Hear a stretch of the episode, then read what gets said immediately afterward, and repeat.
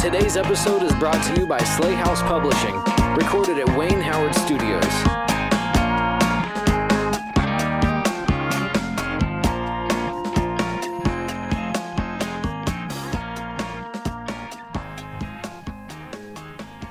What's up, guys? Welcome back to this week's episode of Slay House Presents. I am Caitlin, and with me, as always, is my husband and partner in crime, Trevor. I'm a partner in crime now. You are always a partner in crime. Do you disagree? I mean, no, I'm good with that. You can call me whatever you want. So this week, and a little bit later in today's conversation, we are talking about the movie Suspiria. Yes. By Luca Guadagnino. Yes. I feel like that was a really good pronunciation, too. I mean, I think, right? Yeah. I hope I didn't butcher that. Did you Google how to say it before? No, I've heard it in several interviews that I've watched. Oh. You're just so fancy. Yeah. You watched interviews about this movie. Well, but this movie I'm a big fan of Dakota Johnson, and he did the movie Call Me by Your Name. Oh, he did. Okay. He did. So yeah, I've watched interviews for that movie too. So very cool. Kind of a fan. Look at you, just being like so educated about this. I had no idea. This is news for me. Yeah. So today's episode is kind of special. Today's date for everybody listening, it's the March 23rd. Tomorrow, the 24th, is Trevor's birthday. That's correct, yeah. Are you really going to be 36? I mean, you didn't have to tell everybody, but yeah, okay, I'm really going to be 36. He's going to be 26. We'll make him do it. I feel like my hair absolutely denies 26. I do not have my 26-year-old hair anymore.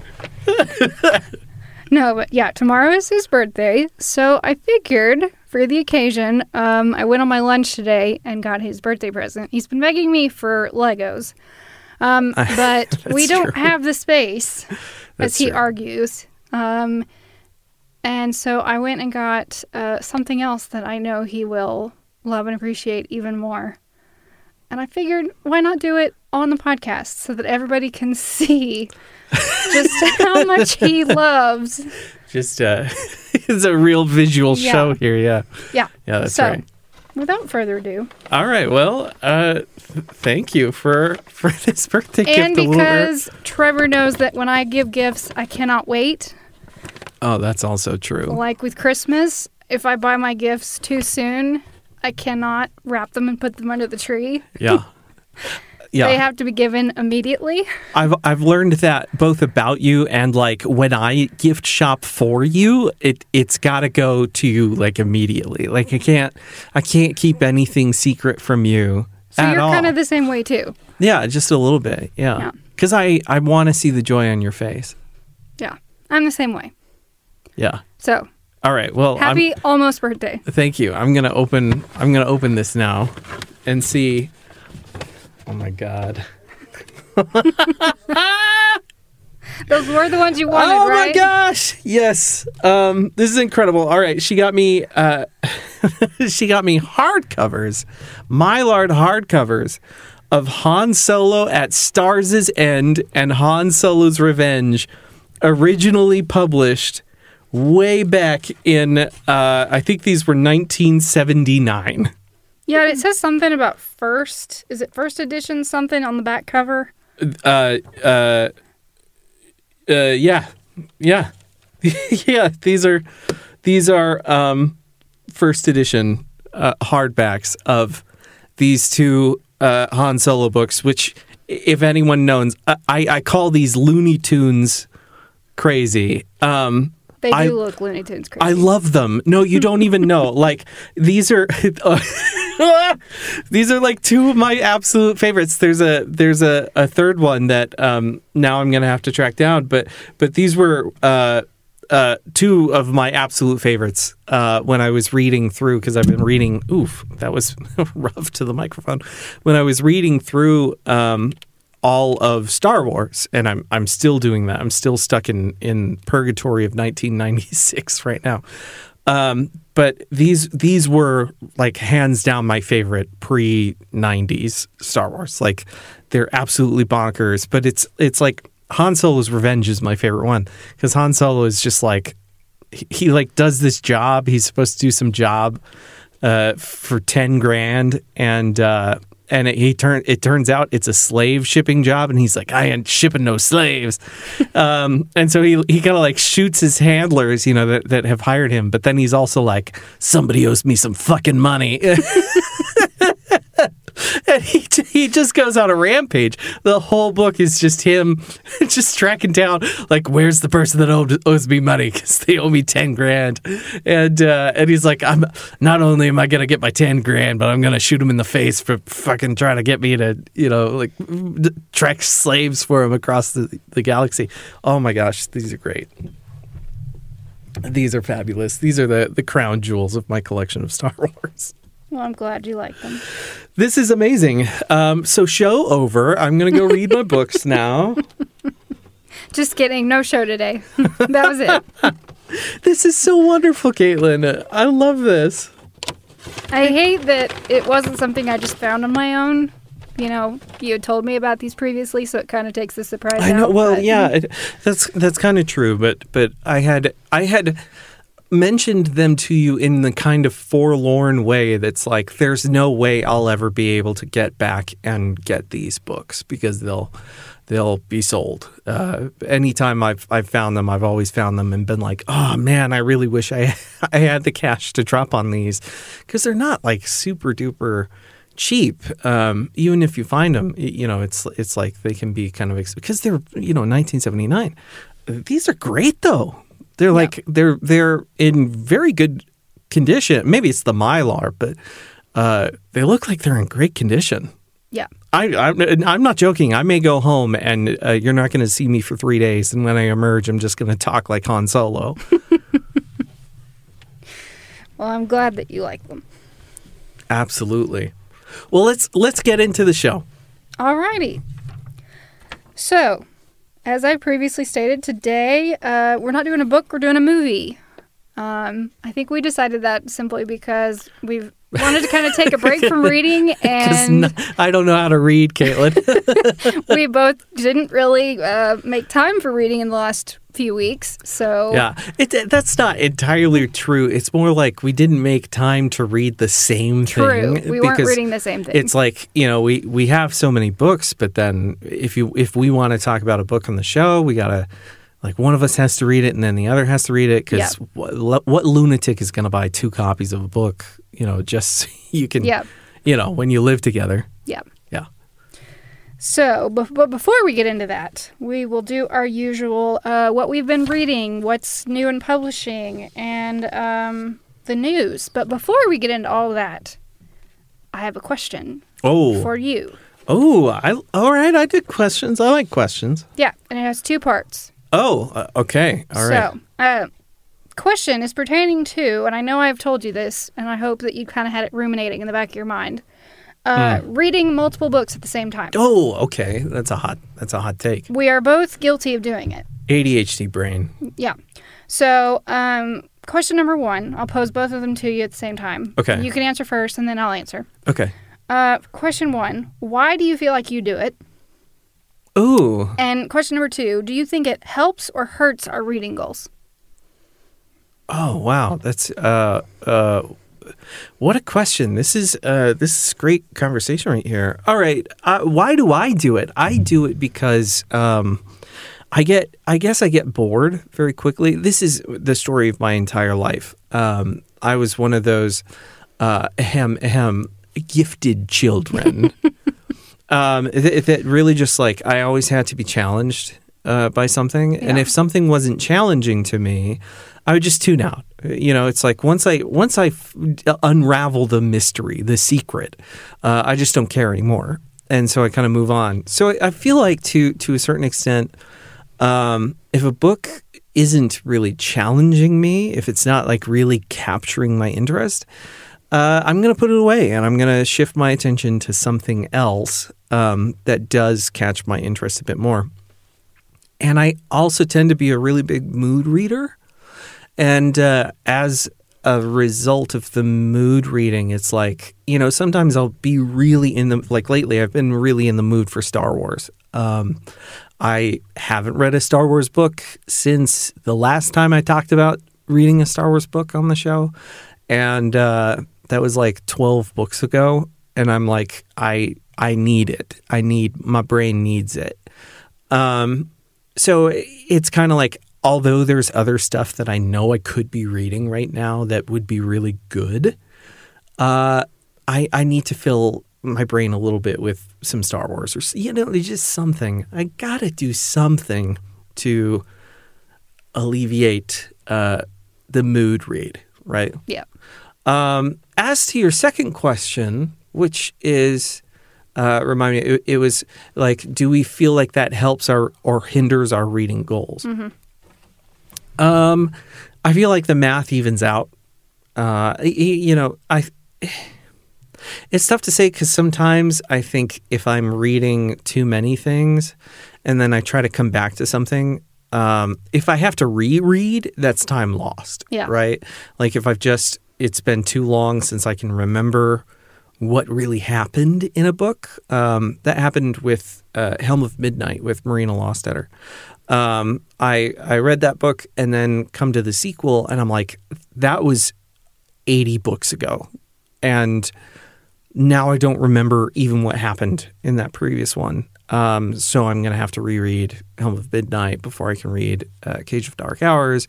Because I don't remember. I just don't remember stuff. But, I mean, how did that pertain to reading multiple books at once? I mean, I don't know that it necessarily relates to, in that particular instance, to reading multiple books at once. But I do think that, for me anyway, it tends to even out. Because it's like if I put a book down, I know I'm going to return to it. And usually I'm going to return to the spot that I left off. Yeah. And for the most part, that kind of works out. Again, I think it's bad when I have to go back and reread a book. So like Count of Monte Cristo. Can't remember a fucking thing that happened in that book, right? At least not, you know, from a chapter to chapter basis. So if I want to go back and reread that book, I'm going to have to start from the beginning. And that book's 1,100 pages long. And I got through maybe 300 pages of it. Yeah, that's a huge... I could have read a book in that time. But I do feel like because I return to stuff and I do return and I just finish, I close it out, it might take me a year to do it. 70 other books in between, but I will close out that book. And I feel like that book will still get marked as read. I'll still get the page count for it, yeah. You know, like... So I don't think that it actually detracts too much, unless, again, you know, because I get distracted. If I have to restart a book, then it's a huge loss of time. Yeah, I agree with that. What about you? What are your thoughts on this topic? Because I do know that there are some people who are really like, I don't know how you read multiple books at once. Well, first... to answer question one, I think I do it. I also agree with you. I also do it because because I'm also a mood reader, I can get bored with just one book. So yeah. I turn to another. Well, I'm not feeling that today. Maybe tomorrow I'll feel it. Mm-hmm. I think I also do it because, like, for instance, if a new book comes out that I've been waiting on. Oh, yeah. I can't just wait until I finished the book that I'm currently on. Yeah. If I've been waiting for months and months and months to finish a series and the last book comes out, you can bet your ass. I don't care what I'm reading. Yeah. It's going to be put aside. Oh, yeah. I've seen you do it, yeah. For the last book in a series to be finished. Yeah. So, yeah, that's usually the only reasons that I do it. Yeah, I see a lot of the time you'll start a book and you're into it. It's like, you know, this is fine. But then like GN Wright drops a book and you're like, well, fucking hold the door because yeah. I'm going to, you know, read this. I'm going to really prioritize that. Yeah. By the way, I don't know what's going on with your hair, but I really love it. I don't know why. It's just... It feels like the headphones are just pushing my hair forward. Maybe that's what's going on. I don't know. It looks a little windswept, but I don't know. Like it's working for me. I just dig it. I think you're biased. I mean, nobody else can see your hair, so they could just believe you're having a wonderful hair day. It was just for audience purposes. My hair was just in a messy ponytail and... I don't know why. It's just, maybe it's because I haven't seen you all day. I just like it. That's what it is. You haven't seen me all day. Maybe that's what it is. But do I think it helps or hurts? So I've been throwing this around in my head all day. So let's say, for instance, I have two books that are both 100 pages long. Uh-huh. And every night I read 25 pages. Right. So 4 nights it's going to take me to read this. Yeah. And so night one, both books, 25 pages. Night two, another 25 pages. So it's like... but we're finishing it in the same amount of time. Uh-huh, uh-huh, yeah. So I don't feel like it's really doing anything. Like, they're both getting read at the same time. Right. So I feel like it kind of goes back to what you were saying. Yeah. They're both getting read. The page count's getting added. Yeah. I feel like it only hurts it if, like you said, if you put a book down for too long and you can't remember when you go to read it. Mm-hmm. Which I have one of those on my reading list right now. Well, 2 actually. Excuse me. I have a self-help book that's been on my reading list for over a year now. Oh yeah. Okay. Pretty sure I know which one that is. What is it called again? It's about trauma, healing trauma. Yeah, right. I love the book. Right. But it's so freaking thick. And it's dense. Yeah. Mm-hmm. And I know when I finish it, I'm going to be glad that I had finished it. Yeah. And glad that I read it. But, yeah, like, I'm not in the mood to read that shit every day. No, I don't know how you would. I mean, it's heavy. Yeah. And, like, I know I'm going to therapy every week. And it would probably be beneficial to read it every week. Right. But... you know what? Some stuff is just it's too heavy. Too heavy to work through every single day. Yeah, you got to do it in increments. So, but yeah, that's one of those books that sometimes I pick it up and I'm like, what the fuck was I reading last week? I don't remember what we were learning. But, and then I have another one. What is the other one? Midnight. That's the Nutcracker retelling. Oh, okay. What, Midnight Forest, I should remember this, but see, because I haven't read it in like a month, I can't remember the freaking title. And I know I'm going to enjoy it. Right. Because it's recommended by Erin Morgenstern. Oh, yeah. Erin Morgenstern, sorry. Yeah. You love her stuff. And if she recommends it, I know it's good. Right, yeah. And I think I've gotten to the part where it's really going to get interesting. Yeah. But I just, for the life of me, can't pick it up. Yeah. So, I mean, I feel like those are the instances where it hurts. Yeah. But I could totally see that. I mean, I could see instances in which, it's going to hurt your TBR list or whatever. For me, for an example, a recent example, Stein Tinglers, R.L. Stein, his collection of short stories. I think I started that last like August or whatever, whenever that book came out. And I just finished it, and it's not even long. It's like barely, maybe 200 pages or whatever. It's 10 short stories, and for whatever reason, I could not commit to just getting it done because of whatever else was going on. And then I just finished it. Like I just sat down. I was like, why have I not finished this yet? It's been months since I started it. But I did finish it. I probably could have claimed those pages last year sometime.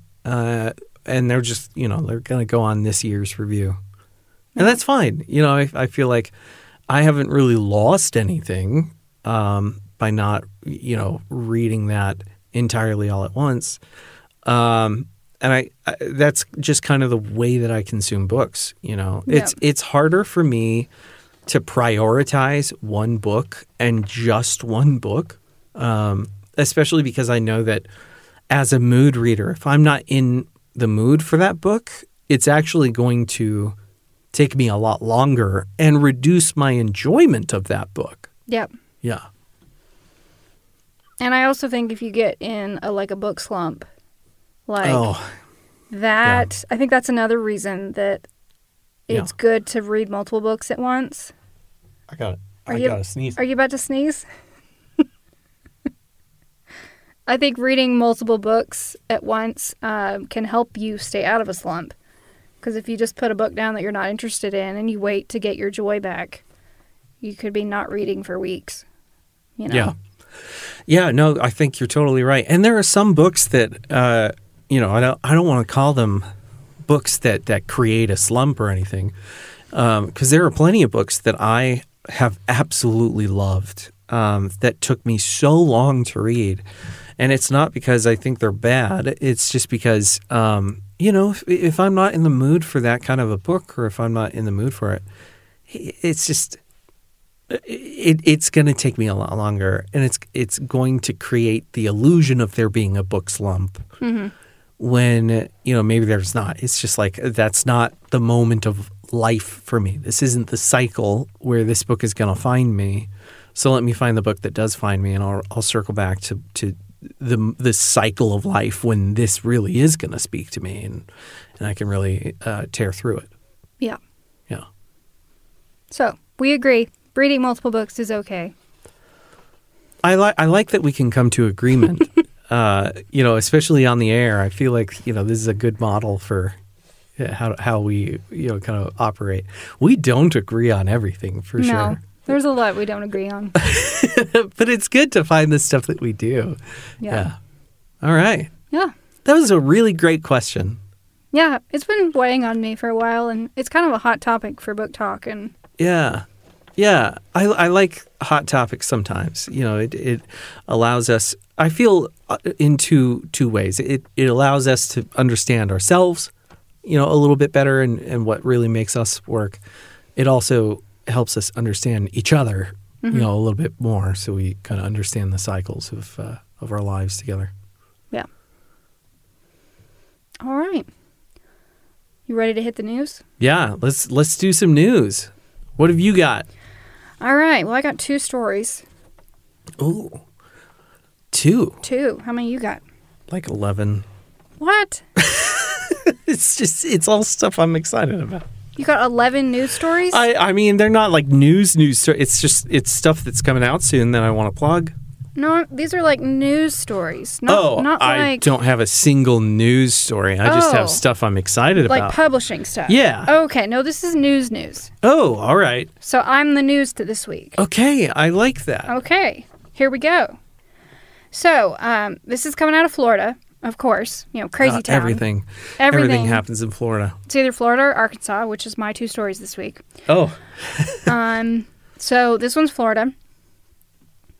Studies Weekly, periodicals for K through 6 students. Okay. You might remember them. I slightly, if they're what I'm thinking of, and the pictures that I saw online, they kind of look like what I remember. But then again, you were homeschooled. I was homeschooled, so you probably I absolutely don't. But I remember these. They were kind of like, I don't know if you ever saw. In when you were in public schools, if you ever saw the when the book fair came to school. Oh, the Scholastic Book Fair. You remember the way they looked and the kind of like the way they read. They were the book fairs. The little book fair pamphlets.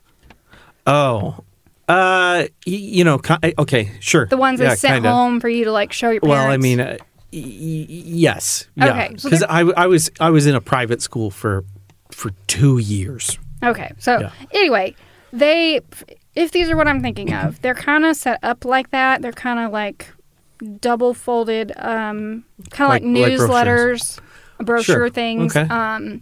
But anyway, they're just kind of like little news snippets that you can use in your lesson plans. But anyway. Is this the Rosa Parks thing? Yes. Have you heard about it? Yes, I've seen this. Oh, my gosh. Okay. So they, this company that puts these out, they changed the lesson plan that had this little snippet, tiny little box snippet with Rosa Parks.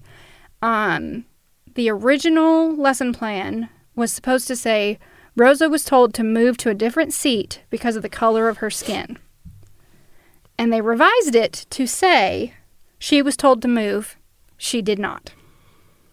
Okay, so this is a little bit incomplete because there actually was a third rendition, like a third revision to this. See, I read the same story on like 7 mm-hmm. different websites. So yeah. If you've seen something different, you can totally add to it. Maybe I just invented it, but I am pretty sure that there was a third revision to this where they actually came in and said something like, you know, Rosa Parks was asked to move because she was black and black people had to move by law if a white person asked it.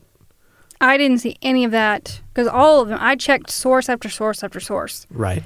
Some of those sources just like when they source something, I'll just tell you, they source it, quote unquote, by just taking a picture from wherever it was posted on the internet. So if somebody posted this as a meme to the internet, a lot of these online sources are just going to take that meme and then spit out 400 words of bullshit. Yeah. Where they just take it from an internet board or whatever, and they don't actually follow through to see what was really put in the textbook. Now, I could be totally mistaken, and if there's a teacher out there in Florida who is listening and they want to chime in on this, totally, please do so. But I have heard a lot. I think a lot of the contention has been nobody knows what the rules are at this moment because there's no definition for any of this fucking quote unquote wokeness that they're complaining about. Yeah. And so they do things like you can't talk about race, but you also have to talk about race because that's part of the state curriculum is that you talk about, you know, racial history of the United States. So it's all about how you frame it, right? So in this case, they're saying like the problem was that they're saying that the difference was based on her skin color, and that's why she was discriminated against. And they're trying to reframe it like, well, the law allowed for discrimination, and we don't have that law anymore. Yeah. Right?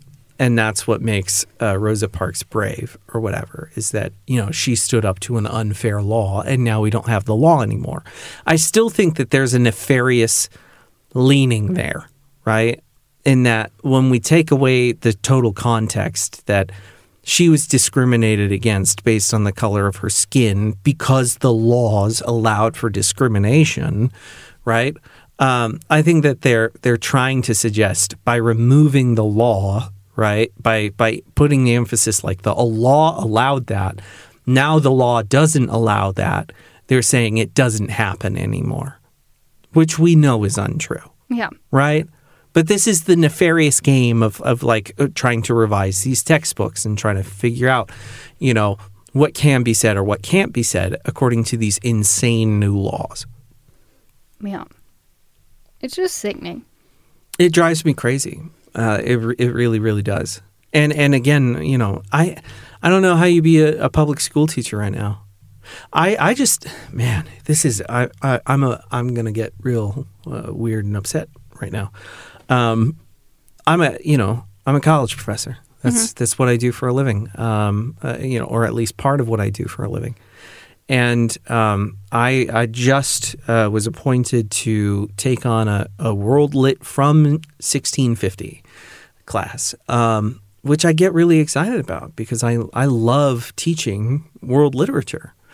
And World Lit from 1650 means that I cover a pretty broad swath of time, including the Industrial Revolution, which means that there are some thinkers. There are some writers, there are some philosophers that we're going to look at. And I worry that because I've included Marx, for example, on my curriculum, how do you have a conversation about, you know, 20th or 19th and 20th century literature, world literature, without talking about Marx? I don't know how, because so much of what Marx said ends up influencing the writers and the thinkers from across the world. You know, like Marx talks a lot about communism, for mm-hmm. example, and communism is was co-opted by these different political groups across the entire world and incorporated into their culture. How do you have a conversation about that without, you know, conversing about Marx and reading Marx? Yeah. And so I run into this problem where it's like, I need, you know, I'm teaching a class in world literature. I'm going to have them read Marx. Yeah. So what happens when, you know, one of these conservative weirdos, you know, reads Marx in my classroom for the purpose of historical context, and then, you know, turns around and is like, oh, this curriculum is woke. You know it'll happen. I mean, I do know it because it's happened in the past. It's happened where I'll say something, not even in class. I will say something, you know, outside of class, and a student listens to it and they raise it up to my dean, as if my dean didn't hire me to teach this class because of the things that I know and the things that I talk about. You know, it's like, this is kind of the, I don't know, this is the crazy thing. I just exist in this weird space where it's like, even at the college level where ostensibly I have the most agency over my curriculum, how do I have conversations about this? Knowing that at any moment there's a student who may try to rise, you know, or raise some kind of hell because I dare to have them read something. It's happened, you know, when I'm teaching 1650, we have a lot of literature where I have them read Muslim literature, Muslim mm-hmm. poetry. And I can only imagine. Sometimes sometimes, you know, some white lady will have a meltdown over it because God forbid I have them read some Muslim poetry, like Islam, the most influential religion in certain parts of the world for a literal, you know, literal centuries. God forbid we read something that would reference that, you know, yep. in a world literature class. I don't know. It's crazy. It's crazy. Yeah. I'm just glad we don't live in Florida. You wouldn't have the power to teach any of this. Yeah, but it scares me because, you know, if it can happen in Florida, it can happen here. It can happen anywhere in the yeah. United States. You know? Yeah. I don't know. It just the slip into fascism is just crazy.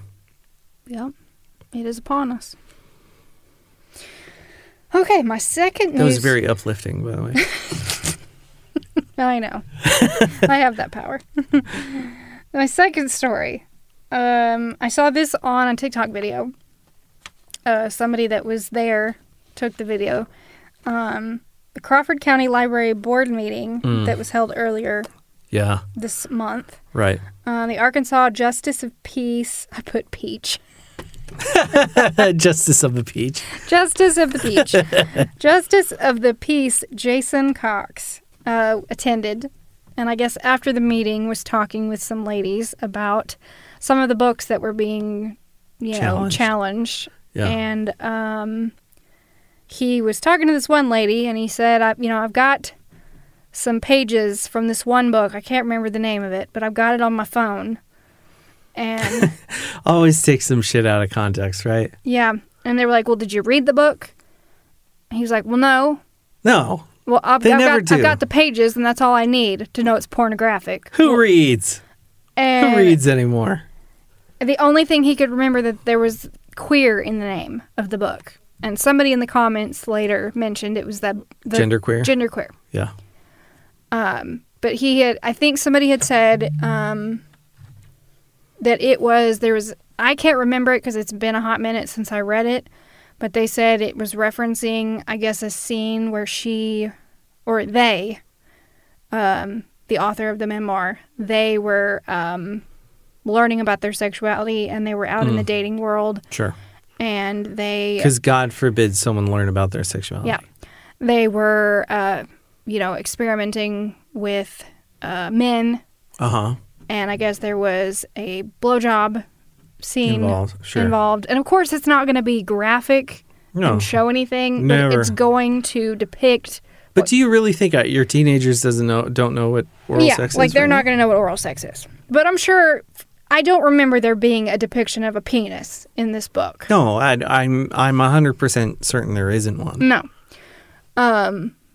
But anyway, from what I remember, of course, they were not comfortable with what had happened. Right. Which led to them, you know... led to their discovery that they, you know, obviously were not straight and they didn't like men. Yeah, it's a super important facet of human sexuality. Yeah. So, but anyway, I believe that was the reference that the justice of the peace was referring to. Oh, come on. And it's not like Gender Queer is just sitting on a get out of here. It's not even like Gender Queer is just sitting on like a toddler's fucking discovery table. You know what I mean? Like that book. For what it is, like that book is in a very specific section of the library. And they literally were saying this to him as he was getting mad and walking away. It's like, this book is age specific.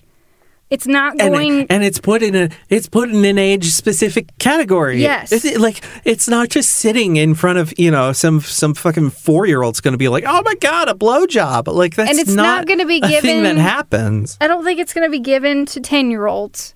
And for fuck's sake, like if you can't make that same argument for the Bible has more obscene acts than that. Are you kidding me? The Bible is more pornographic than they would like to admit. Absolutely. Noah fucking runs around naked in front of his daughters in that book. I mean, I know I bring it up all the time, but Lot literally tried to give his daughters over to a crazy band of rapists. And they're all... That's just the tip of the iceberg. I mean, there's so much sex in those books. So much. Yeah. All over the Bible. And you're going to tell me that you would serve up a 4-year-old the Bible? Yeah. But you know, God forbid a teenager come across Gender Queer with some questions about who they are. They just get the fuck out of here. It drives me absolutely batty. Yeah. What a nonsense. And this is the other thing that bothers me a lot of the time, because I have encountered these people who come in and they're like, how dare you present this, you know, terrible literature, this disgusting literature. I'm like, have you read it? Did you read it? Oh, and his argument when they asked him if he had read it, he's like, no, but you know, I don't need to read Hustler to know that it's pornographic. Literally comparing this book to Hustler. What I'm saying is, like, you sound like an idiot when you make those comparisons, you know? It's like, this isn't Hustler, though, you know? If you fucking read it, you might know that.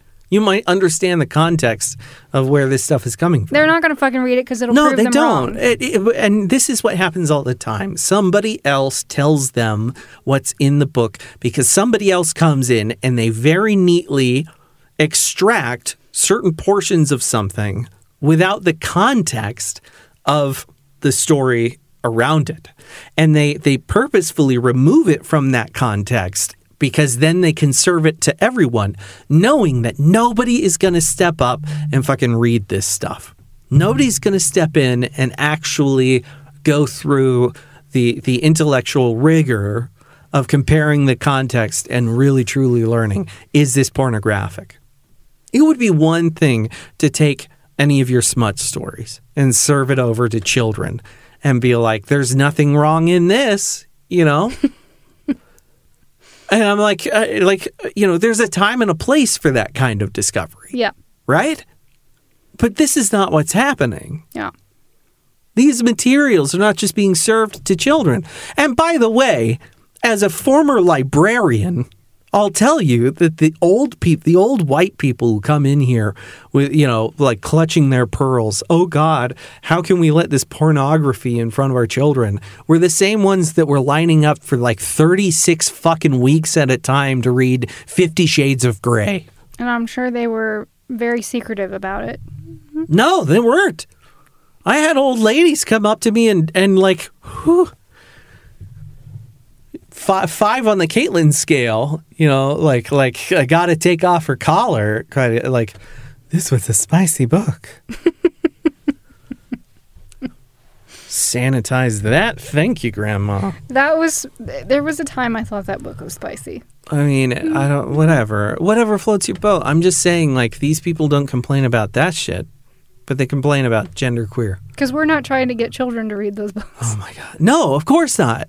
No sane person would. They're not even the same thing. It just frustrates the hell out of me. Because it's always all about just, you know, it's fine for me to enjoy these things, not for you. And it's just destructive. It's just destructive toward a minority that has already had a hard time. I get so fucking mad. All right. I got to move on from this. Moving on. Yeah. How about some publishing stuff? Publishing news. What do you got? Oh, I got a fuck ton of stuff. I have a lot too, but I'll let you go first. Oh, thank you. I like that. Okay. The Cartography Door, coming out by Sean Edward. That's from Slay House Publishing, just around the corner, April 2023. Batten Down the Hatches is about a woman who can escape into dreams, who is haunted by a shadow hungry for her strange power. Kind of some dark fantasy and horror. You know, if you like weird dark stuff, check it out. Cartography Door, slayhouse.com. You can put in your pre-orders right now.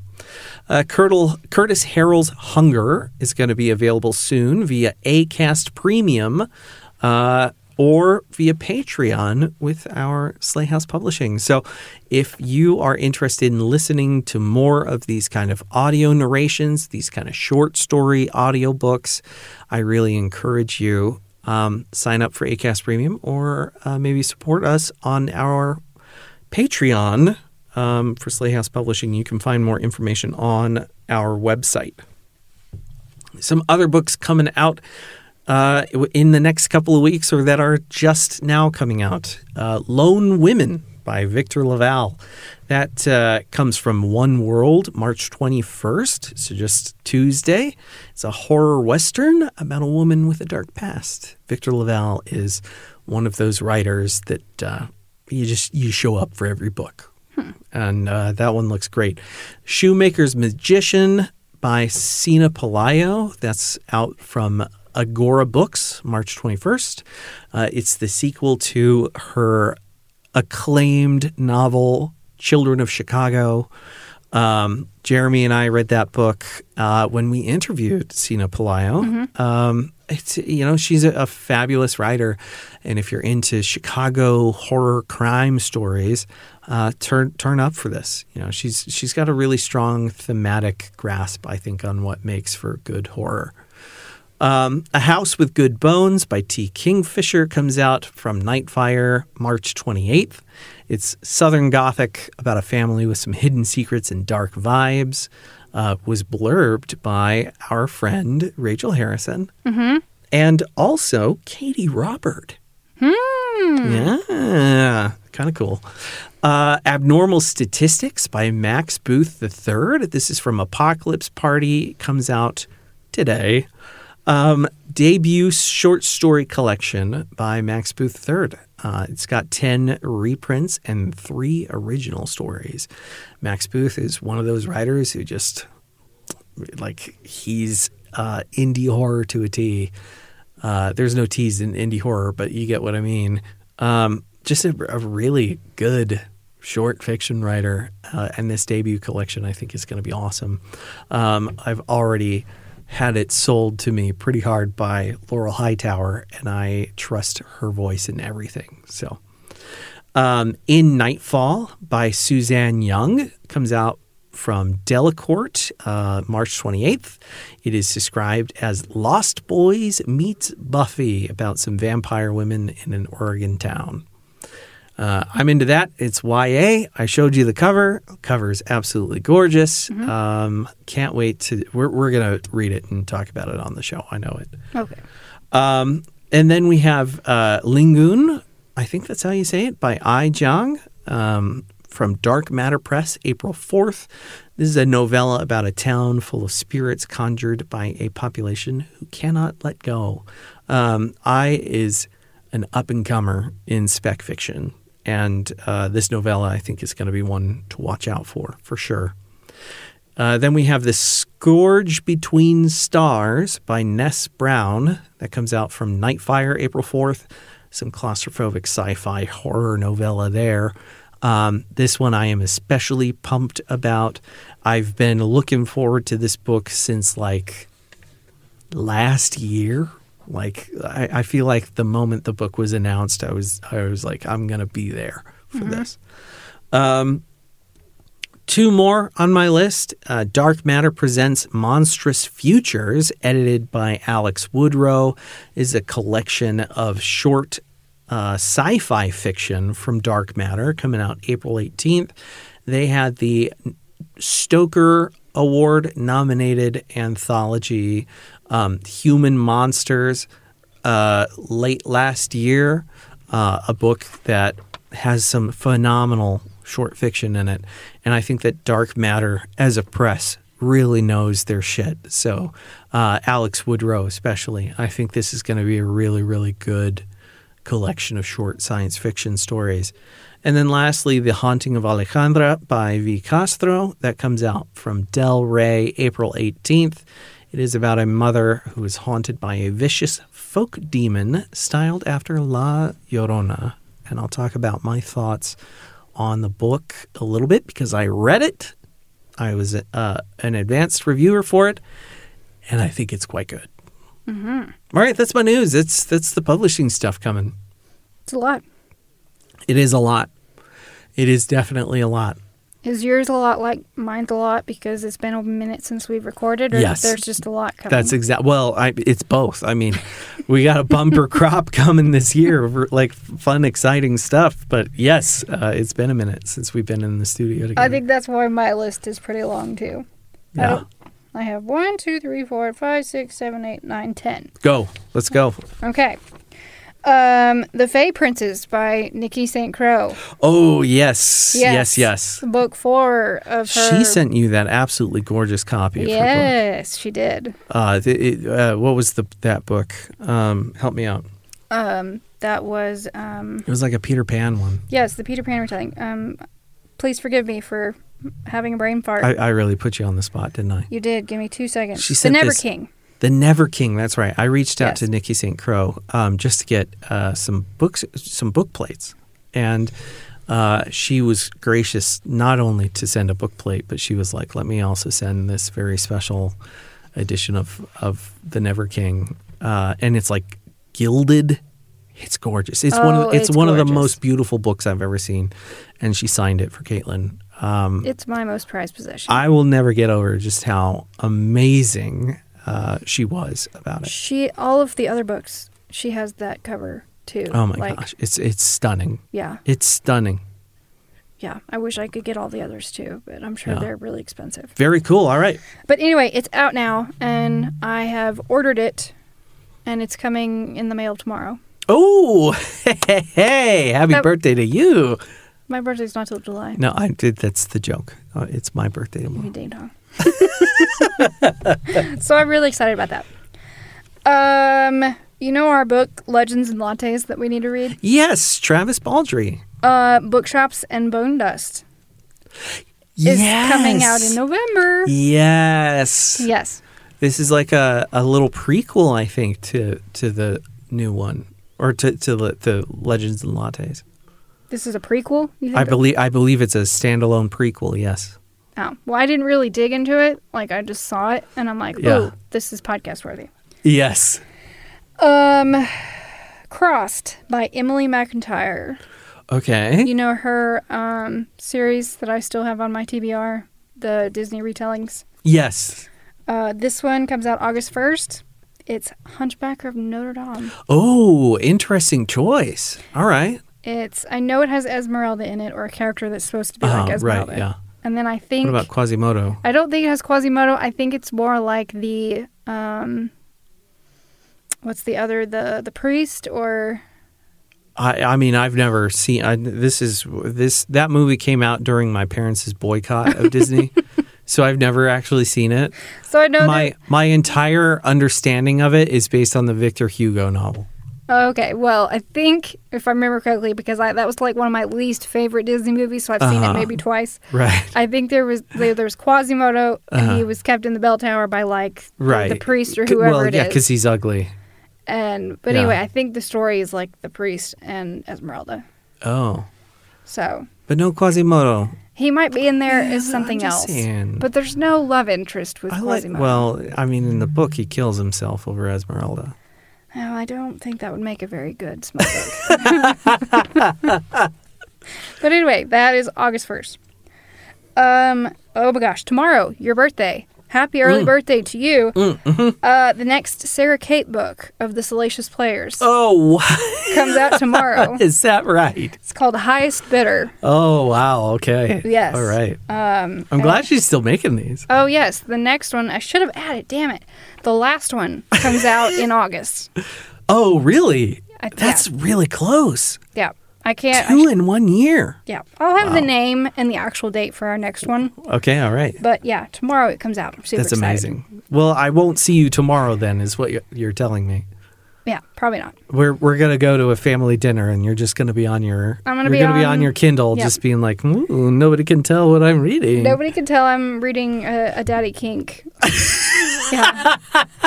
Because that's what this one is. It's about the guy's in his like mid-50s, and he's a super billionaire, and it's a daddy. He's a silver fox kind of character? He's a silver fox. Okay, all right. Yeah. Do you remember the Hades and Persephone's books that I made Jess read that she absolutely hated? Yes, I do. That I've been waiting on. That you've loved them. I loved them. Well, the next book finally comes out in September. Okay. September 26th, A Touch of Chaos. By Scarlett St. Clair. Okay, all right. It's finally here. All right, okay. Super excited. Another series that is on my TBR cart that I just need to frickin' read. Uh-huh. It's called the next book that is out now. It came out on the 21st, so 2 days ago, and Barnes & Noble does have it. Oh. It's called Addicted for Now. So what I'm hearing is we're going to have to go to the bookstore right after. Probably going right after this. But anyway, new book is called Addicted for Now. It is out. Okay. Cruel Seduction by Katee Robert. Oh, yes, Katee Robert. That's her Olympus, her Dark Olympus or whatever series. It's out August 8th. Oh, all right. That's right around the corner. Another series that I have. I feel like y'all are going to get tired of hearing me say another series that I have that I need to read. Oh, no. It's on my cart. It's the Twisted Games series by, I think... It's pronounced Anna Huang. Okay, I've heard of it. But anyway, she has a book called King of Wrath, but the special edition, the Barnes & Noble special edition is coming April 25th. Oh, that's just a month away. Yeah, I'm super excited to get that. You know the special cover that I bought of Praise by Sarah Kate? Yes. It wasn't the one with the guy on the cover. Right. It was the whatever. Yeah. Well, I guess they're starting to phase out the covers with the men. Uh-huh. Which I'm really sad. And for like a new... They're doing new covers. Well, the new covers of the second book called Eyes on Me is coming out in June on the 13th. And I'm really sad because now that I've read the series, I want to be able to buy all of them at once, but I think it's going to be a while. Yeah. You know, sometimes it's a game. And I'm not about to buy the ones that have them in and only have a few of them. Right. Because the first two now, they phased out. Yeah. So, whatever. Okay. And last but not least, Barnes & Noble on September 26th is releasing exclusive paperbacks of Sarah J. Maas's Crescent City. Oh. And I have to show you. It's going to be one of those instances where the audience can't see. But maybe we should just start doing a video show. We should start doing a video show.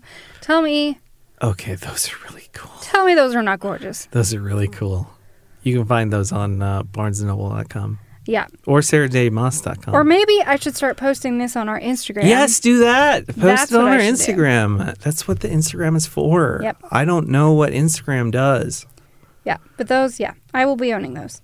Oh yeah, of course. So yeah, that is my publishing. That's a lot of stuff. You've got stuff from all over the year. Yeah. Okay. Got a lot of stuff coming out this year. A lot of stuff. A lot of announcements. Very, very cool. So. What you been reading? What have I been reading? Yeah. Gonna let me go first. I have been reading. Well, the two of us have been reading. We just finished Kiki's Delivery Service. Yes. That was so fun. It was so sweet. So, and then we watched the movie. It was also very adorable. I had never seen the movie before, but we were watching it with you, and it was so sweet. Yeah. This is kind of weird. I just started reading like cozy children's fantasy to Caitlin when we're going to sleep, and we read through all of Kiki's Delivery Service. We're reading through Howl's Moving Castle right now. And shame on you, we haven't read in 2 nights. No, you're right. We haven't read. It's been kind of crazy the last couple of nights. But yeah, we read Kiki's Delivery Service. We did. It's such a sweet book. It was. It really fits the vibe of just cozy coming of age, kind of doing stuff as a witch. Yeah, adorable book. For me, it was 5 stars. Yep, it was. Last weekend was it that I flew through Lore Olympus volumes 2 and 3? Oh yeah, you just soared through those. I had read volume 1 last year. And then 2 and 3 came out, and I'm looking forward. I think volume 4 comes out in June. Okay. I think is when it comes out. I should have added that to my list. But yeah, I read volumes 2 and 3. I read. This is where I'm hoping your parents really don't listen to our podcast. They never do. Well, I'm hoping they won't, because of books like this. I recently have gotten on a smut male. I mean, you do you. Kick. Go for it. Embrace that. It started with this book called Want Me by Nev Wilder. It's called Extracurricular Activities. Is this the one with the shower scene? Yes. This is the one with the shower scene. The total. We're not going to explain the shower scene. We're not going to explain it on here. Except that it's very. I said it was highly impractical. Yes. So I read that, and then I have been reading Try Me, which is extracurricular number 2. Mm-hmm, mm-hmm. Then I have also started reading The Butcher, which is we're hoping to talk about that when we finish it. Yes, that's right. That's forgive me, who wrote that one? Laura Cat-Young. Laura Cat-Young. And that was said to be good by our dear friend Rachel. Mm-hmm. So so far so good. I think I'm 2 chapters in. Yeah. But yeah, that's where I am. The Butcher and Try Me are my 2 current reads. Very cool. All right. Some good stuff in that list, yeah. I think. My list is a bit longer because it's kind of a collection of a whole bunch of, some shorter fiction, some longer form stuff, and it's been a minute. So finished Red London by Amakatsu. That just came out March 14th from G.P. Putnam's Sons. Look, this is the best spy novel I think I've ever read. Absolutely one of my favorites. I just adore it. I don't know that there's much more I want to say because I don't want to spoil it, except to say I think that she keeps a lot of the suspense pretty taut through the whole of the book. There's some real exciting happenings at the end of the book that I didn't quite see coming that I thought was really awesome. I love how intelligent her characters are in this book because it really feels like, they're real spies. Like they piece together what's happening as the book goes along. It's not spoon-fed to them. It's like they really make decisions about who knows what, and they take some gambles and they learn some things. And I just think she knows how to do this incredibly well. This is her second spy thriller. And let me tell you, I'm looking forward to the 3rd. I cannot wait to get my hands on a 3rd book. So yeah, 5-star fiction for me. absolutely loved it. She develops on the same themes that she was working for working through in the first book, but compounds them with her characters. I think it's a slam dunk book. Then I finally finished Stein Tinglers by R.L. Stein. This came out August 2022 by Felwell and Friends. It's just a collection of 10 short stories in the style of like EC Comics, so kind of some ironic finishes. Not every story in the book really landed for me. I'd still think that this is great for middle grade readers. If you're a middle grader or you have or know a middle grader and you're trying to get them into, you know, some horror or something like that, this is a great, safe way to introduce them to this genre with some stories that I think are genuinely quite excellent. And one of the things I love the most about this selection is that every story is introduced with just a little blurb from R.L. Stein where he talks about the process he went through to kind of come up with the central conceit for the story. And I think what this does is model for kids that every experience you have can generate a story with just a little bit of imagination and some hard work. And I think that that's really marvelous to see him break down his process and show you that everyday experiences can still contain the little bit of strange that makes for a good story. And just what a service, I think, to children's literature in general, that you can showcase for them the kind of imagination, the kind of everyday imagination that you can employ to become a very successful writer. Mm-hmm. I loved it. So that was a lot of fun. The Spite House by Johnny Compton, that came out just in February from Nightfire. It's about a haunted house in Texas. A black guy with his two kids, and he's in need of some money, and he goes to this house to try to live in it for a bit of time. It was an okay book for me. I'm not going to lie. I don't think that it entirely landed with me 100%.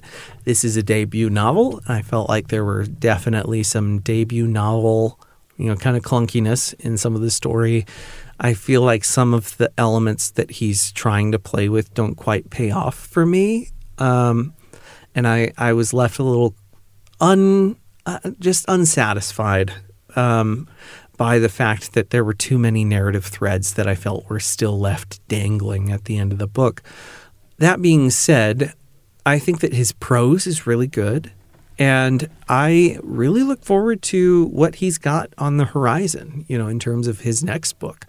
I think that he's already a pretty accomplished storyteller. And I think that, whatever his next book is going to be is definitely a book I'm going to pick up. So while this one didn't entirely work for me 100%, that's books, right? Like you're not always going to connect to every single thing you read. And that's okay. Then I read A Psalm for the Wild Built by Becky Chambers. This was released in July 2021 by Torp.com. It's a novella about a tea monk that meets a robot in the woods. Anything else, I think, is just giving too much away about this book, except to say that it was deeply philosophical. It hit me where I lived. This is in my top 10 books of all time. Oh, this is the one that made you cry the other day. I was crying like a child through the whole thing. There were parts when I was like, ha ha ha, this is cute and funny. And then I just fucking break down crying because it understands every little bit of my existential dread about the world and the universe and my place in it. And I just utterly bald. Just sometimes I think a book finds you where you are. Yep. And speaks directly to you in that moment of your life. And that was this book for me. So, if I could go higher than 5 out of 5 stars, I would. 6 out of 5 stars. This book really did cement itself immediately after reading in my top 10 books of all time. So phenomenal. Then I read The Haunting of Alejandra by V. Castro. That comes out, like I said, April 18th by Del Rey. I think this is really a great showcase. If you've never read Castro before, this is an awesome showcase for why you should be reading her. Because it's a story about a mother who's having a hard time, let's say. Mm-hmm. And she's kind of plagued by this ghost, this like folk demon of La Llorona. And Castro digs into the problems of patriarchy, the problems of motherhood and femininity, the problems of just trying to be a person and live in a very misogynistic, very patriarchal-oriented world and society, and the stresses that this puts on women. And I just utterly loved it. I feel like she talks a lot about race, she talks about class, she talks about colonialism, she talks about patriarchy. All of these different stressors, I think, on women and on mothers and on millennials, millennial mothers at this moment. And I think she just has a really strong voice. Like, it's so clear to me what Castro is doing and what she's saying with this literature. And I think that this is just the perfect introduction to why she's such an important writer in today's, modern horror market. I really enjoyed the book. We mentioned Kiki's Delivery Service. I also read The Ocean at the End of the Lane by Neil Gaiman. I'm going to save my comments on that book because that's a future episode. Mm-hmm. Just down the road, we're going to talk about that together. And I also read Corporate Body by R.A. Busby. That came out March 14th this year from Cemetery Gates Press. I'm going to have R.A. Busby on the show just Sunday. So if you are interested in hearing that conversation, stay tuned. It'll be here in just a couple weeks. Really looking forward to talking to her because this novella kind of blew me away. It was, to be honest, it was not one that was really on my radar. And then Busby was super kind and put it on my radar in just about the best way someone can do that. And it's great. Oh, my gosh. It's really, really interesting and gross and, like, it's mm-hmm. super icky. From what you told me, it sounds absolutely gross. Yeah, and but I really, really liked it. And then lastly, because I read so many things, I read another novella. This one was called A Song for Quiet by Cassandra Caw. It came out in 2017 from Torget.com. It is about a blues player who has like some kind of Lovecraftian monster seed in his head that feeds him music. It has some really slick prose and a really great take on racial conflict in, kind of a pre, or rather, should I just say, like a segregated America.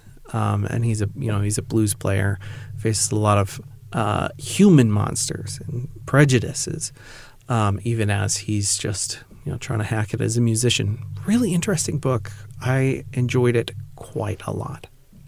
I just now, as you were speaking, remembered that book I couldn't remember the title of that I'm reading. Yes, tell me. Midnight in Everwood. Midnight in Everwood. Yeah. Okay. The Nutcracker retelling. Oh, yeah, that's right. I hate it when that happens, when I think of something and I just want to scream it right in the middle of you talking. Oh, yeah. You always can. I talk for so much. No. Wow, that's a lot of stuff. Yeah. Maybe we should get in the episode and like talk about books more often. We should. Let's talk about Suspiria. Yeah. Let's get down to it. This is my absolute favorite horror movie. This is your favorite horror movie, and I know it's your favorite horror movie because you've watched it like 11 times. No, not literally 11. I think I've watched it 4 times now. 4 times? 4 or 5 times. I hardly ever watch a movie more than once. You're a weirdo. I think I've seen this movie exactly... Twice now? 2.5 times. When did you watch it at halftime? Well, you had it on one of your 4 times that you were watching it, and I came in at like halfway through the movie and sat and watched the rest of it with you. This is a surprising pick from you because I know that you don't always get into horror. And this was one of those that I introduced you to because I was like, hey, you want to watch a horror movie with Dakota Johnson in it with me? And you were like, yeah, let's go. And I think Dakota was what pulled me in. Yes. And then for whatever reason, it's like we turned off the movie and you were like, I'm going to watch it again tomorrow. And just to be clear, this is we are talking about the 2018 remake of this movie. There was a 1977 Dario Argento flick called Suspiria. This is that movie remade, kind of re-envisioned for a modern audience. And it's quite a bit different from the original Giallo flick that came out in the 1970s. I said that right? Giallo? Do you know anything about this? No. Yeah, it's Giallo. That was a subgenre that came in kind of in the 70s. Dario Argento is best known for it. Slasher, thriller, psychological horror, sexploitation, supernatural flicks. That's kind of his style of horror. But this one is the 2018 version with, how do you say his name? Luca Guadagnino. Guadagnino, yeah. Screenplay by David Gajganik, I think. Stars Dakota Johnson as Susie Banyan, Tilda Swinton as three roles. She plays Dr. Klemper, Helena Marcos, Madame Blanc. It's also got Mia Goth as Sarah Sims, and it has cameos from Jessica Harper, who was the original Susie character, so the original dancer character in the 70s film. She plays Anka. Anka Meyer. Which one was Anka?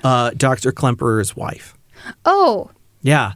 So she was the original star of the 1977 movie, right? Yeah, she has a cameo. And then Chloe Grace Moretz is in this as Patrizia. Yeah. For all of 5 seconds. Yeah. Summarize this movie for us if you can. It's like a 3-hour movie. Yeah, it's like 2 hours and 45 minutes. Our commentary will be as long as the movie at this point. Oh, I hope not. So Susie moves to Berlin and wants to join Helena Marcos' dancing company. Mm-hmm. And she is surprised that she gets picked to dance the lead in one of their big productions. Mm-hmm. And I guess the girl who was originally going to do the lead, you know, she's really surprised, and she goes to leave the day of Susie's audition. And I think this is the most gruesome scene to me of the entire movie. It's probably the most fucked up scene I've ever seen. We're going to spoil the hell out of this movie. Yeah, just FYI, we're going to spoil. As she is dancing, one of the lead parts as Susie, Dakota's character. She's dancing one of the lead parts for Tilda's character, one of the main teachers. The other girl who, you know, has been there forever, she's trying to leave, and she is pulled, I guess, in a trance into this room of mirrors that they use for auditions and other things. It's like weird spell room. She's pulled in there and unknowingly is somehow attached to Susie. Yeah. I don't know any other way to say it. I mean, Susie dances. As Susie dances, she is controlling and wrecks this woman's body. Yes, everything that Susie is doing. If you were gonna break every bone in her body so you could fit her into a trunk, that's basically what happens to this poor woman. It's she pees herself. Yeah, she pees. It's so gruesome. I'm not. It's one of the most excruciatingly difficult sequences in film. It is literally the walls are covered in glass mirrors, and she is flung against them with every move that Susie makes. It's horrible. And she's like flung here, there, and everywhere, and just twisted and contorted, and it makes me sick thinking about it. It's pretty fucked up. And that was kind of the first clue into, okay, these people are not human.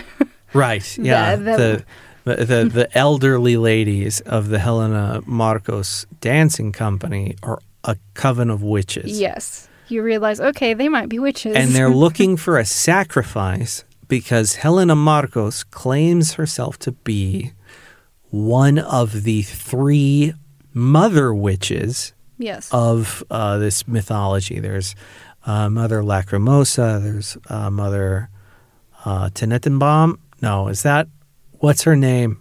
Mother something. Well, the only one I remember is Mother Suspiriorum. Suspiriorum. Yeah, that's Mother Whispers, Mother Darkness, Mother Tears, I think.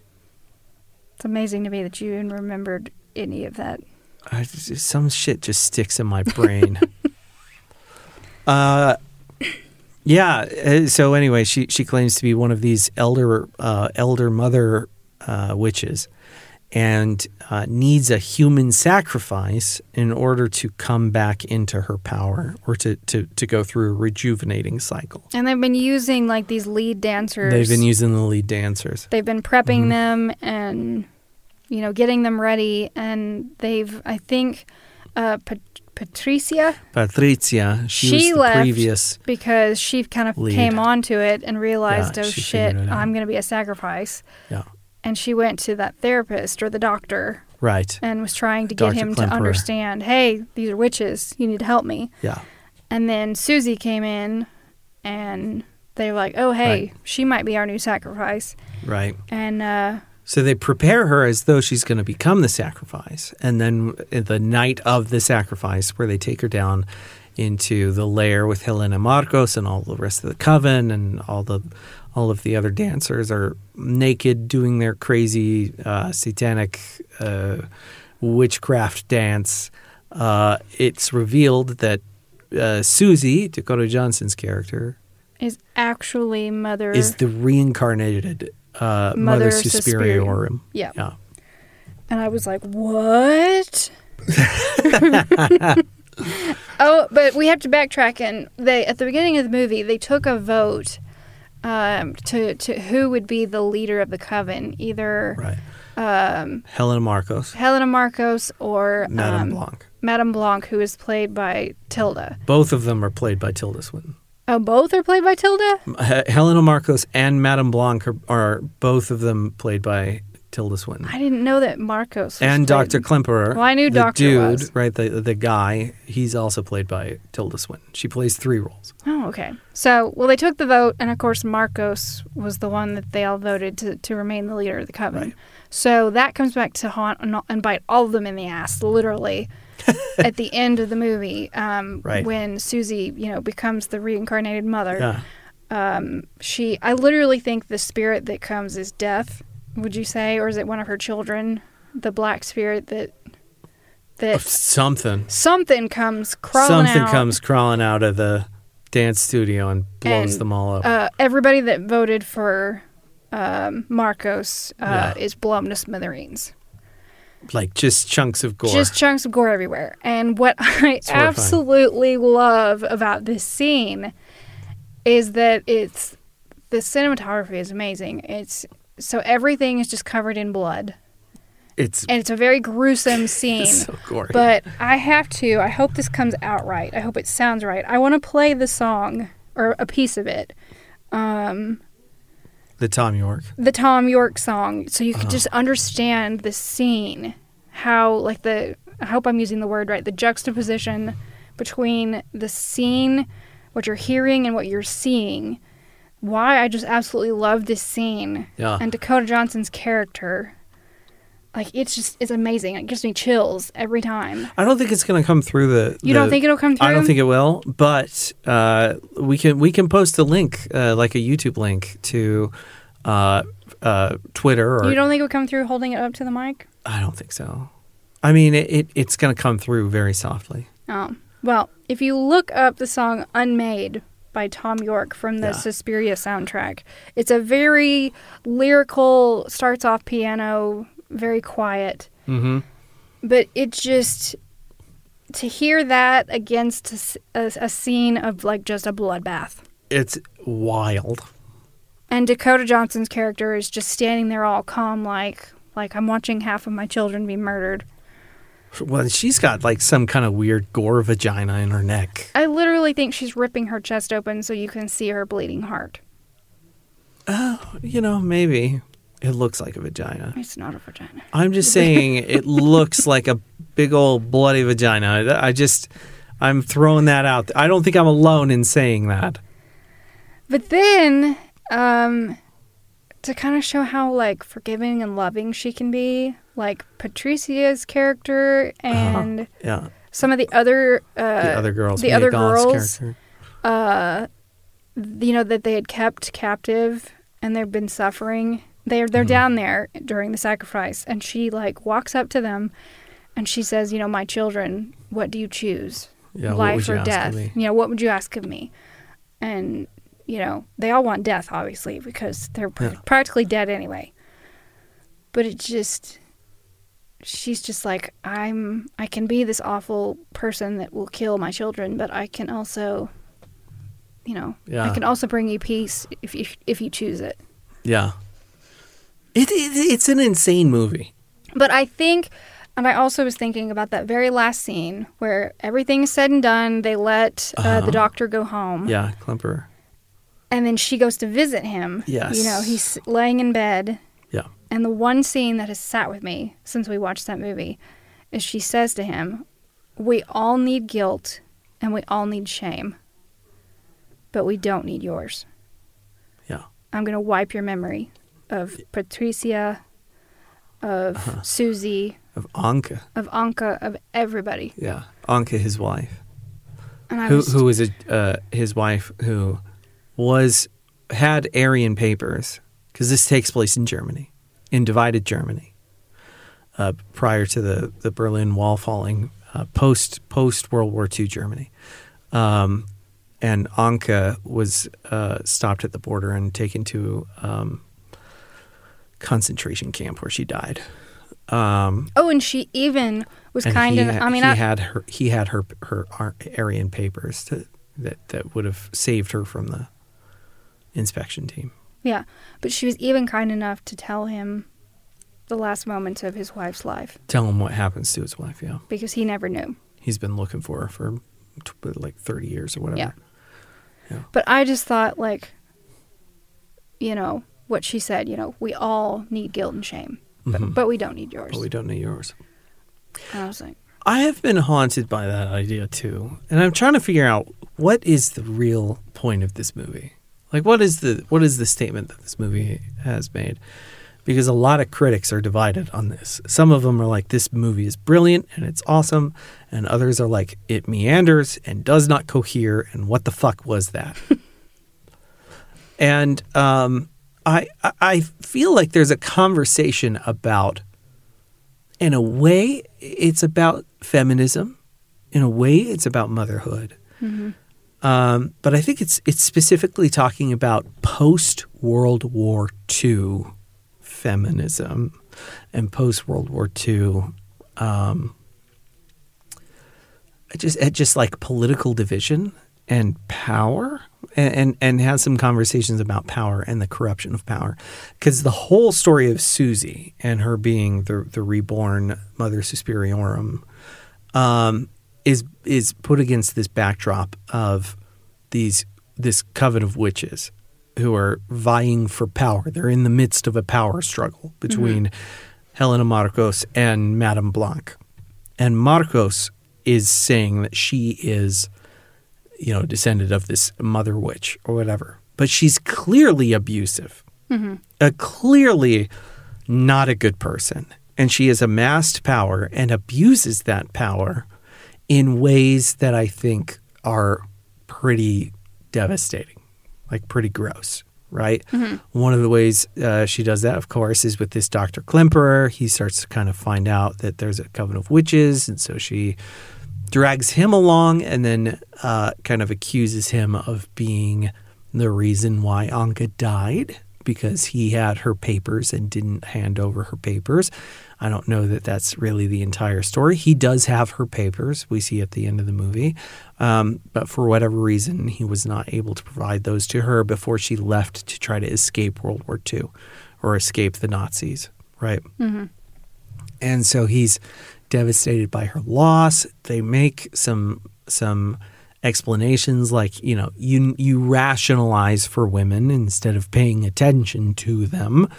Like with Patricia, when she comes in and she says, I think they're all witches. And he's like, I think it's a symbolic, you know, imagination of things. I think you've fallen into this weird cult religion. I don't believe that they're actually witches, but I also believe that, you know, for some people, they believe themselves to be witches, and that is enough of a reality for them to make them witches, right? Yeah. Like sometimes you can't distinguish between the two. And so they kind of like, I don't know, they lord over him his transgressions against womankind, and then strip him naked, and, you know, he's going to witness the reascendance of Helena Marcos before he dies. And of course, that goes all to shit. But it's clear that Marcos is a monster, like literally. She's got like extra fucking hands growing out of her hands and stuff. Just an absolute grotesque monster who has been using this power and abusing it, you know, claiming that she's all about like empowerment of women, even as she actively predates upon women in order to steal their power and make it her own. Yeah. And I think that that is, in a way, a reflection on post-war Germany, post-Nazi Germany, right? A lot of people who claim that they're doing the right thing, but really they're just using power and abusing power.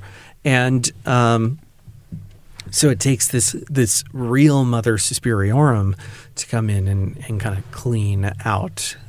Clean house. Yeah, clean house, you know, kind of clean out, root out all of that corruption and showcase, you know, like if we really do want these things, right, there's a way to go about them. There's a way to actually be fair, to fight for these equalities, to represent women. And that ain't it, right? So I do love that line, you know, we need guilt and we need shame. We just don't need yours. That's a really powerful idea. Yeah. Especially with a character as weird as Dr. Klemperer is, because he's played by Tilda Swinton. Yeah. So I think there's some interesting sexual politics at play in this movie. I think there's, you know, I don't know. It's a weird movie. Help me out. What did you kind of get out of it? Why is this your favorite movie ever? Horror movie, I should say. I mean, I think I took everything that you did.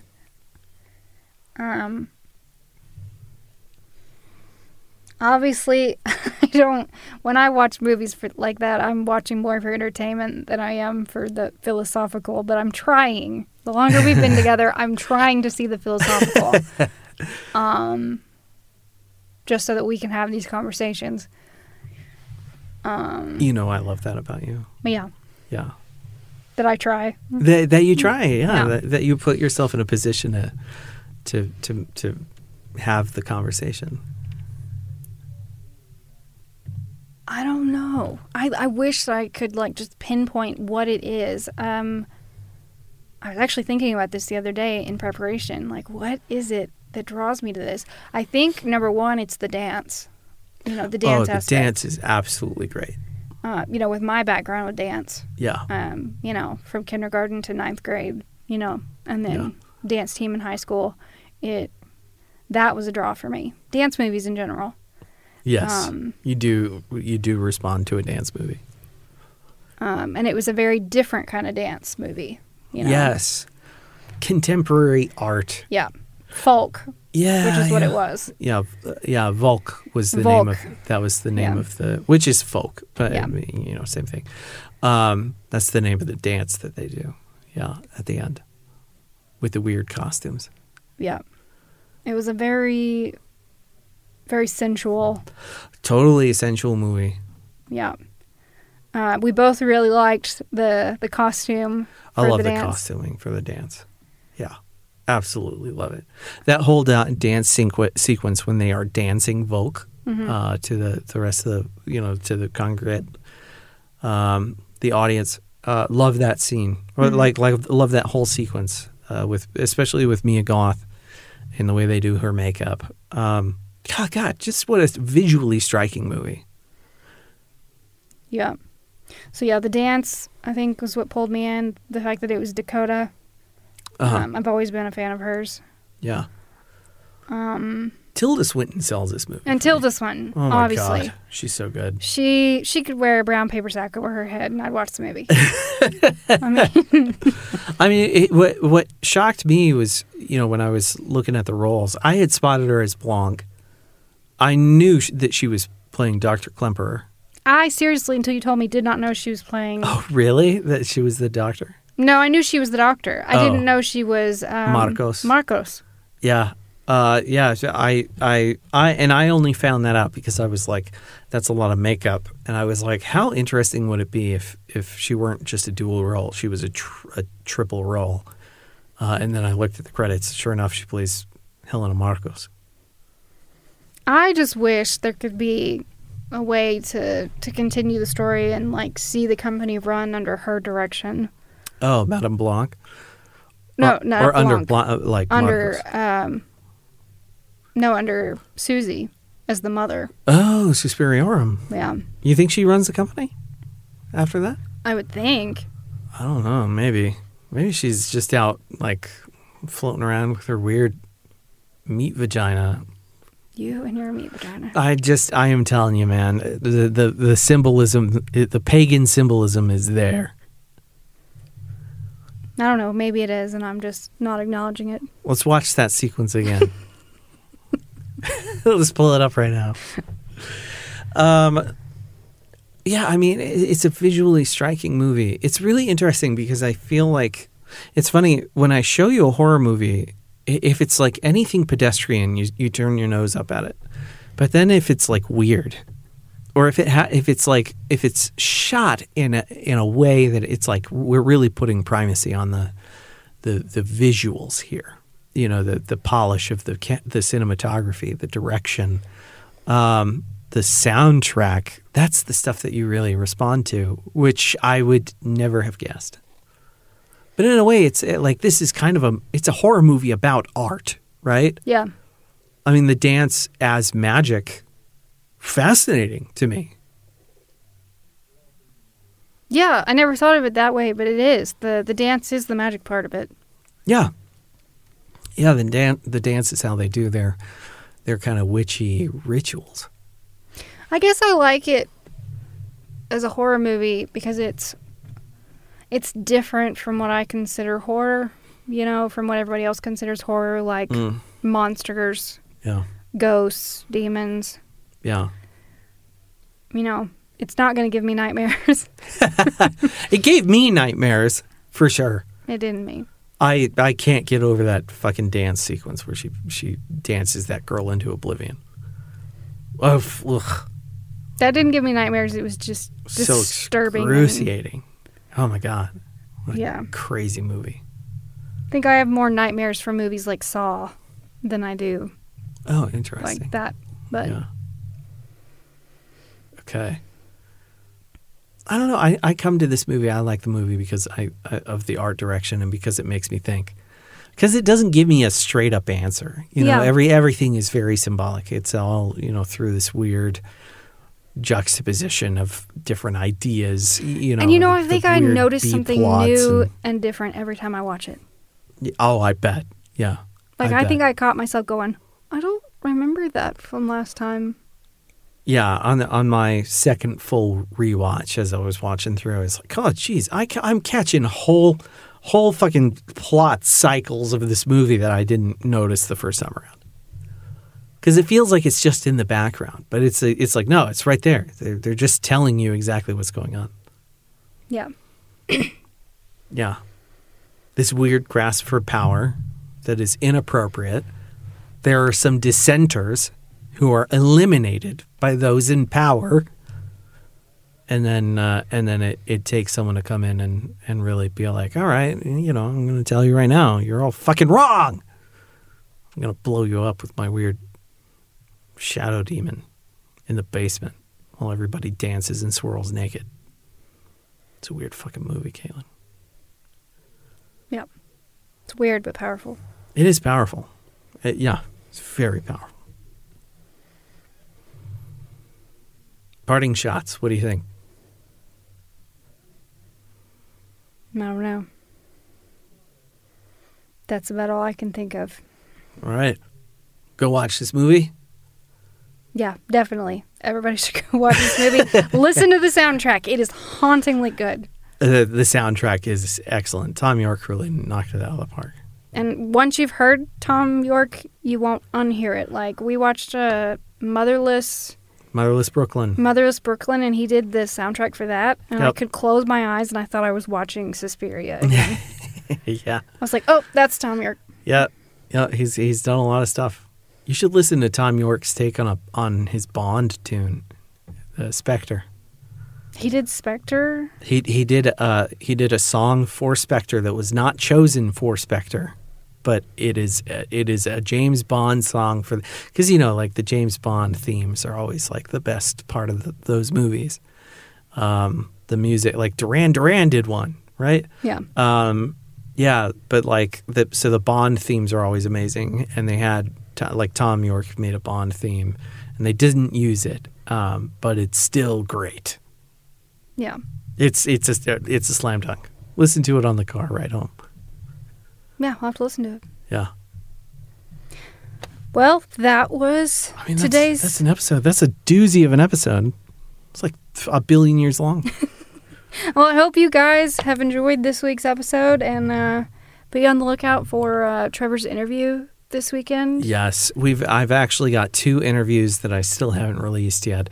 I just put the final edits together today for Casey Griffin and our conversation about Melinda West, Monster Gunslinger. That will be out next week. I've got it releasing next week.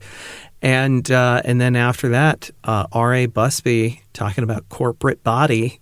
That is definitely one you're going to want to tune in for. And who knows, we may have some other authors, writers a little bit down the road. So, yeah, all good things.